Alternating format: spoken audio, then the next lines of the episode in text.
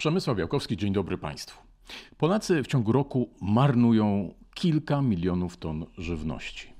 Najwięcej wyrzucają w swoich gospodarstwach domowych, a najgorszy okres to końcówka roku, czyli święta. Jak temu zapobiegać? Już teraz z ekspertką, którą jest Julia Dobrzańska, specjalistka do spraw edukacji WWF Polska. Dzień dobry Julia, witaj. Dzień dobry.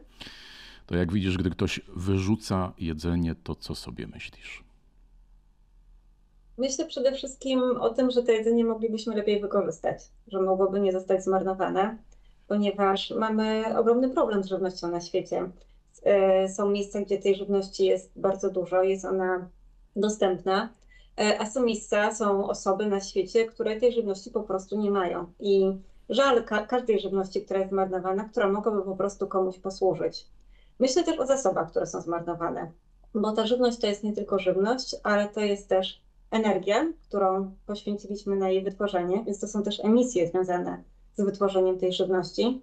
To jest zużyta woda, ale to też są przekształcone grunty, czyli musimy tworzyć tereny uprawne, musimy przekształcić jakieś istniejące tereny, tereny, które mogą być terenami leśnymi, mokradłami, które mogłyby pełnić dla nas zupełnie inne funkcje w tym czasie.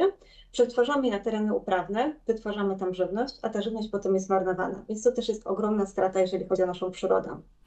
A jak sądzisz, z czego to wynika, że ktoś tak no, zupełnie beztrosko y, wyrzuca wciąż dobrą żywność, wciąż dobre jedzenie? Y, to musi, znaczy tutaj jakby są też kwestie, czy my wyrzucamy dobrą żywność, bo jeżeli wyrzucamy dobrą żywność, to to jest jeszcze większa strata, bo jeżeli ta żywność jeszcze nadawała się do zużycia, jeszcze można było ją wykorzystać, to to już jest e, bardzo jakby taka przykra sytuacja, jeżeli my taką żywność marnujemy. Bardzo często jednak jest to żywność, która z jakiegoś powodu już nie nadaje się do, do spożycia, do, e, do wykorzystania.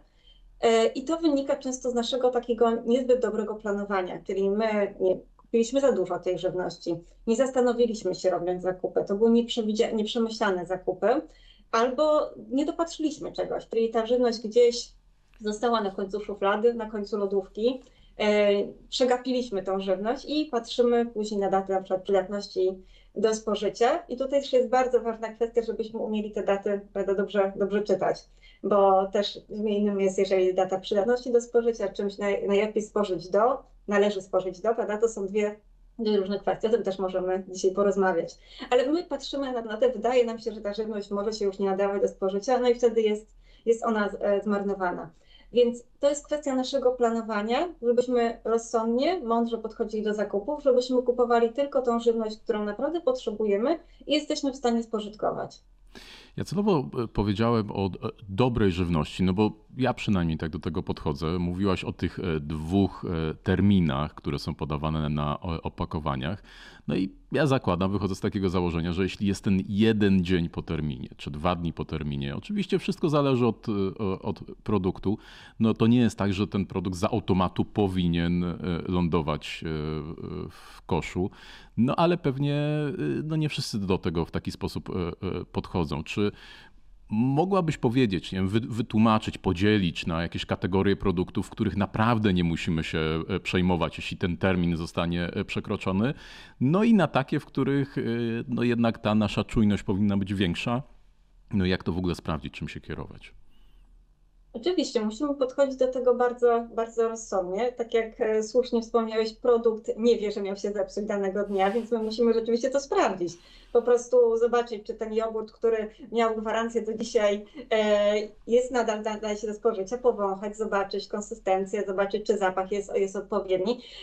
Przy takich produktach jak nabiał, jak jak mięso, tutaj musimy zachować większą czujność, czy, czy ryby szczególnie, ale bardzo wiele produktów e, ma na etykietce napisane najlepiej spożyć przed.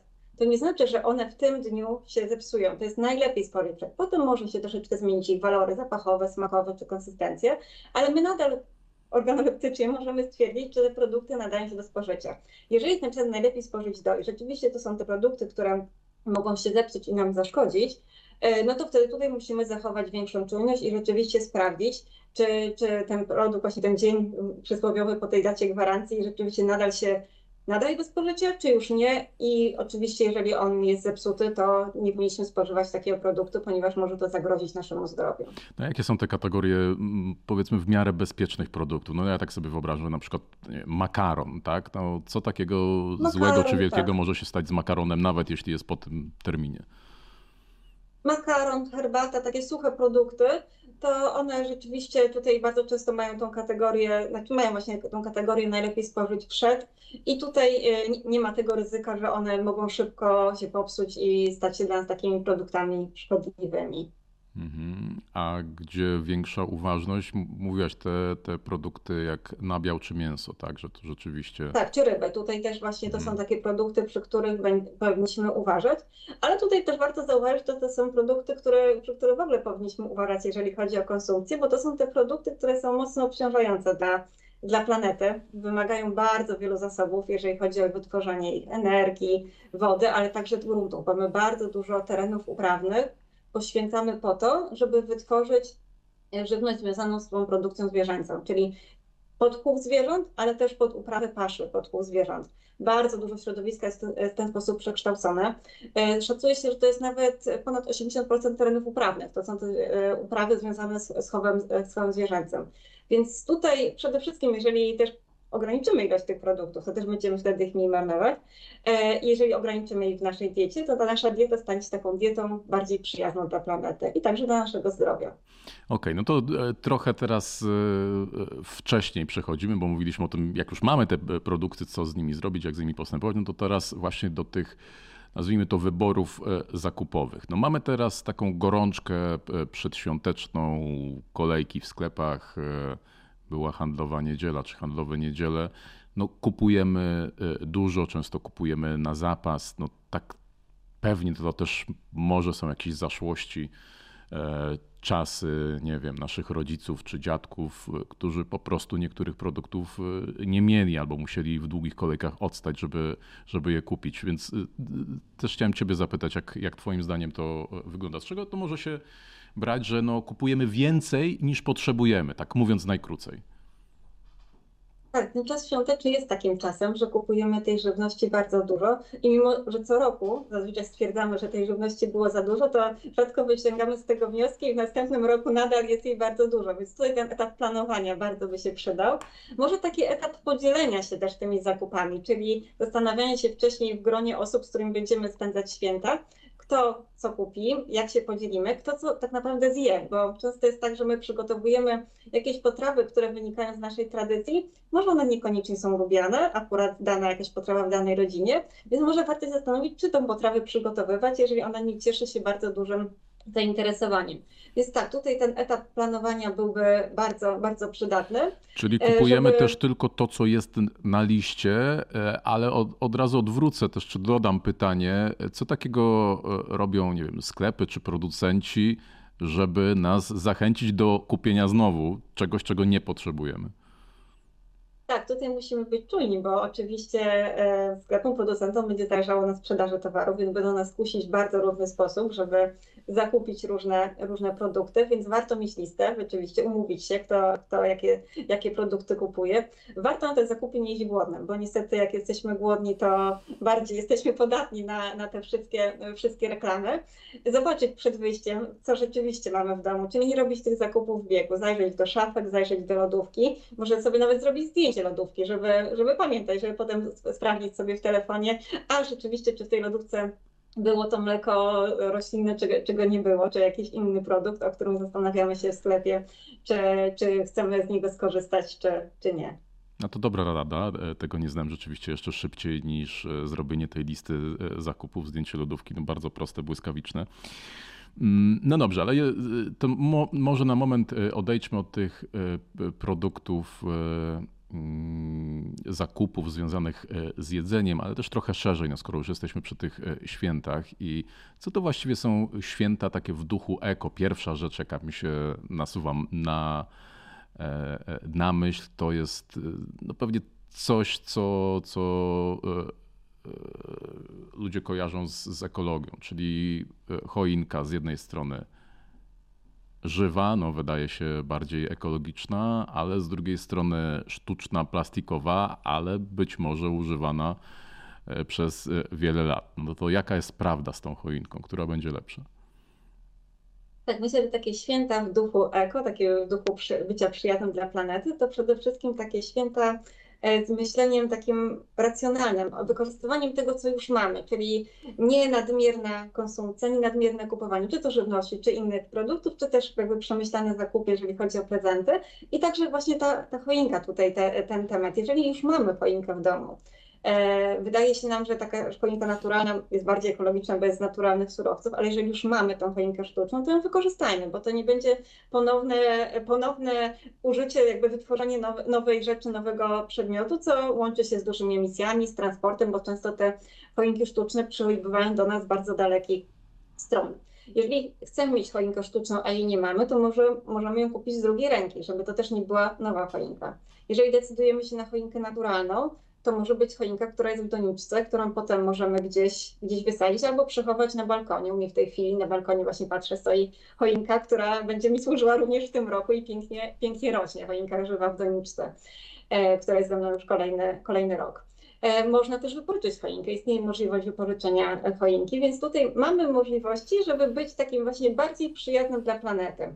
Myślę, że święta w duchu ego to też takie święta, gdzie próbujemy troszeczkę właśnie odejść od tego przeżywania tego święta właśnie poprzez przedmioty, poprzez e, celebrację na przykład przy stole, ale na przykład wyjście w naturę. Więc możemy też wyjść w przyrodę, możemy pójść na spacer świąteczny, co posłuży dla naszego zdrowia także, ale takiego budowania też na tej naszej więzi z naturą, co wpływa bardzo dobrze na nasz dobrostan psychiczny także. Święta w duchu eko, no ale wróćmy do, do jedzenia, no bo to jest e, coś, co jednak w dużej mierze kojarzy się też ze, ze świętami, ale mówimy, mówimy trochę szerzej. E, no, mówiliśmy na początku o tym, kiedy można coś zjeść, kiedy już niekoniecznie raz, e, jak to rozpoznać, ale myślę, że jest jeszcze jeden ciekawy aspekt, na który niewiele osób zwraca uwagę. To znaczy zwraca uwagę, ale może nie, nie, w, nie w tym kontekście. To jest kupowanie produktów z jakimiś defektami e, e, produktów. Mam tu na myśli głównie e, rośliny, no, warzywa czy owoce, które może nie wyglądają jakoś prześlicznie na tej półce i gdzieś tam smutne leżą w kącie, ale tak w gruncie rzeczy wcale nie muszą być gorsze niż te, które wyglądają dobrze, a często może być wręcz przeciwnie. Te, to, to przysłowiowe jabłko z robakiem będzie na pewno zdrowsze niż jabłko bez robaka, bo to bez robaka było na pewno wielokrotnie pryskane tak, tak mi się wydaje. Nie, czy ty też zwracasz na to uwagę? Tak, jak najbardziej. Te warzywa, owoce właśnie te z tak zwanym e, defektem, one rzeczywiście często są najbardziej narażone na wyrzucenie, bo gdzieś, gdzieś je omijamy. Często to nawet są warzywa czy owoce, które nie mają żadnego defektu, ale są po prostu pojedynczą sztuką i wolimy sięgnąć po, po powiedzmy pełną kiść zamiast po pojedynczą sztukę i z tych pojedynczych sztuk uzbierać sobie tą ilość, którą, tą liczbę owoców czy warzyw danego gatunku, którą potrzebujemy. Więc tak, zwracajmy uwagę na, e, na te pojedyncze sztuki, czy trochę może inaczej wyglądające sztuki, czy trochę mniejsze. Tak jak wspomniałeś, one rzeczywiście często mogą być nawet lepsze, bo nie były tak, nie miały tak wiele na przykład środków ochrony roślin, czy pobudzających jak ich, ich wzrost, które, które spowodowało, że są piękną, dorodną, błyszczącą sztuką, e, a tak naprawdę ich smak może być świetny, może być nawet lepszy od tych bardziej e, okazale wyglądających owoców i warzyw. Więc to, co też wybieramy, ma znaczenie. To pomaga nam chronić marnowanie, jakby e, te, zmniejszać te straty, straty żywności. Ale też bardzo warto zwracać uwagę na to, jak dana żywność została produkowana. Znaczy, też skąd pochodzi, czyli starajmy się wybierać lokalne produkty, ale też w jaki sposób została wyprodukowana.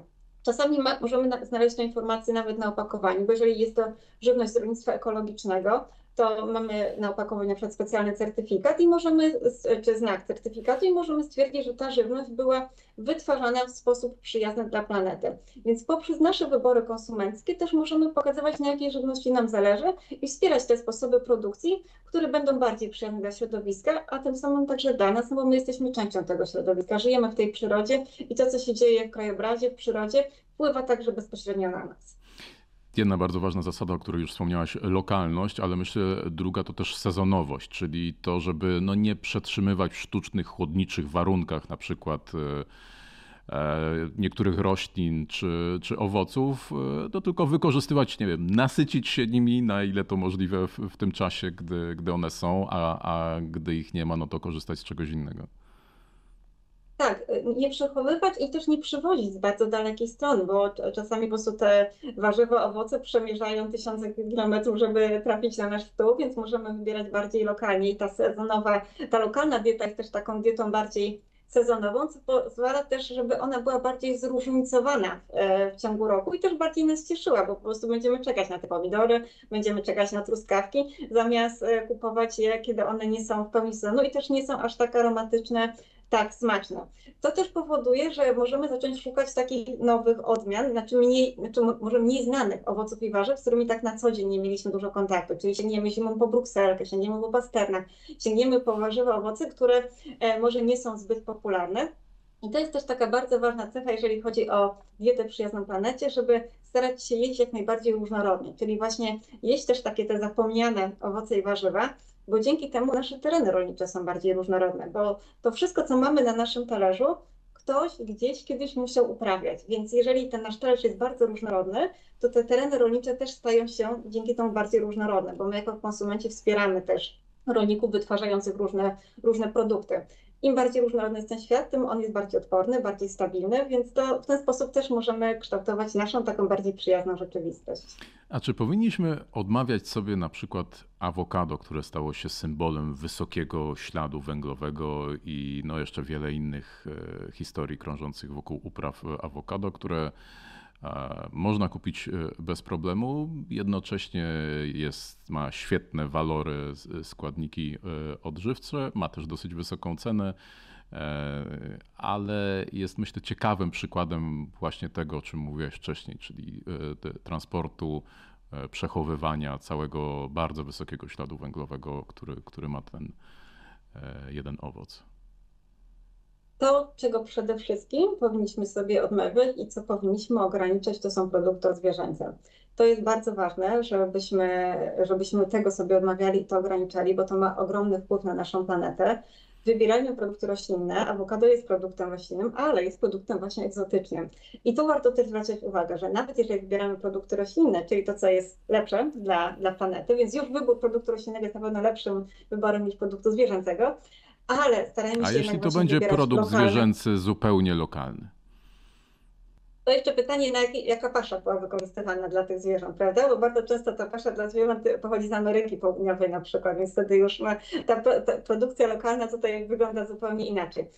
E, awokado oczywiście lepiej, jeżeli nie będziemy, będziemy ograniczać takie produkty, które są egzotyczne, które pochodzą z dalekich stron, albo w ogóle nie będziemy z nich korzystać, wybierając produkty lokalne. Mamy dużo fantastycznych roślin, które uprawiamy lokalnie, które mogą nam e, urozmaicić naszą dietę bardzo takim dobrym e, warzywem, e, czy rośliną liściastą tutaj, o której chciałam powiedzieć, jest jarmuż na przykład, który ma gigantyczną ilość różnych składników odżywczych, które możemy zbierać nawet zimą spod śniegu.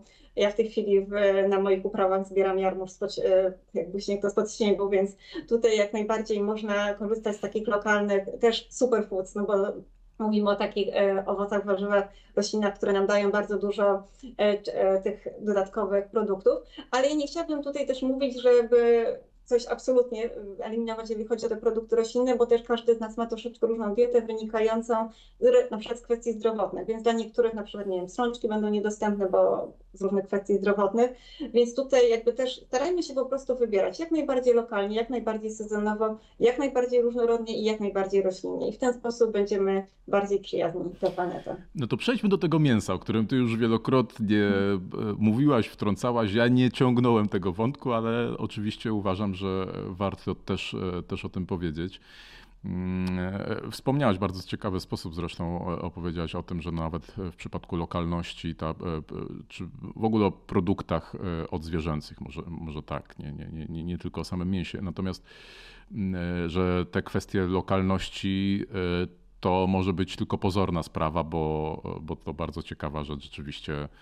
Mm, na przykład pasze mogą być sprowadzane i to wtedy już trochę inaczej wygląda. No ale e, tak e, mówiąc może e, w, w, takich kluczowych kategoriach, czy, czy takich fundamentalnych, czy Twoim zdaniem mm, to powinno być łagodne, delikatne przechodzenie. E, jeśli ktoś chciałby w ogóle, byłby zainteresowany e, przejściem na, czy odejściem od tych produktów e, odzwierzęcych, czy lepiej to zrobić w taki sposób, to nie wiem, z dnia na dzień, zerwać z tym, no bo, bo gdzieś ułożyć sobie w głowie, że to od jutra koniec, czy może lepiej ograniczać stopniowo, sprawdzać, jak będzie się czuł organizm, jakby, jak my będziemy na to reagować.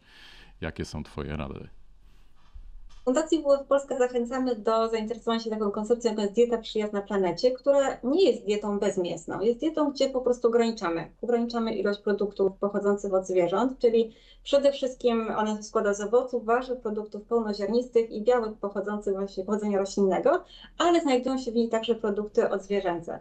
Z tym, że jest ich zdecydowanie mniej, więc tutaj warto przyjąć zasadę mniej, ale lepszej jakości czyli po prostu wybierać e, te produkty, które są e, produkowane w sposób przyjazny dla środowiska i także z zachowaniem dobrostanu zwierząt. Więc tutaj to też jest taka bardzo ważna kwestia. Więc y, tutaj my przede wszystkim mówimy o ograniczaniu tych produktów. To też jest y, łatwiejsze przy zmianie naszego modelu diety, bo też musimy nasz organizm stopniowo przestawić. Te białka odzwierzęce, rośliny strączkowe to są często rośliny, które zawierają bardzo wiele błonnika. Naszym organizmom bardzo brakuje błonnika, bo w diecie takiej współczesnej jest go po prostu bardzo niedużo, więc warto tutaj po prostu przechodzić stopniowo i starać się wybierać po prostu te produkty, które wytwarzane są w sposób przyjazny dla planety do czego zachęca Państwa Julia Dobrzańska z Fundacji WWF Polska. Pięknie Ci dziękuję za rozmowę, za te wszystkie rady dotyczące nie marnowania jedzenia, ale też e, przemyślanych e, zakupów i decyzji żywieniowych. Bardzo dziękuję. Bardzo dziękuję. Państwu też dziękuję i zapraszam, zachęcam do oglądania kolejnych odcinków wideokastów Zielonej Interii. Ja nazywam się Przemysław Białkowski, kłaniam się. Do widzenia i do zobaczenia.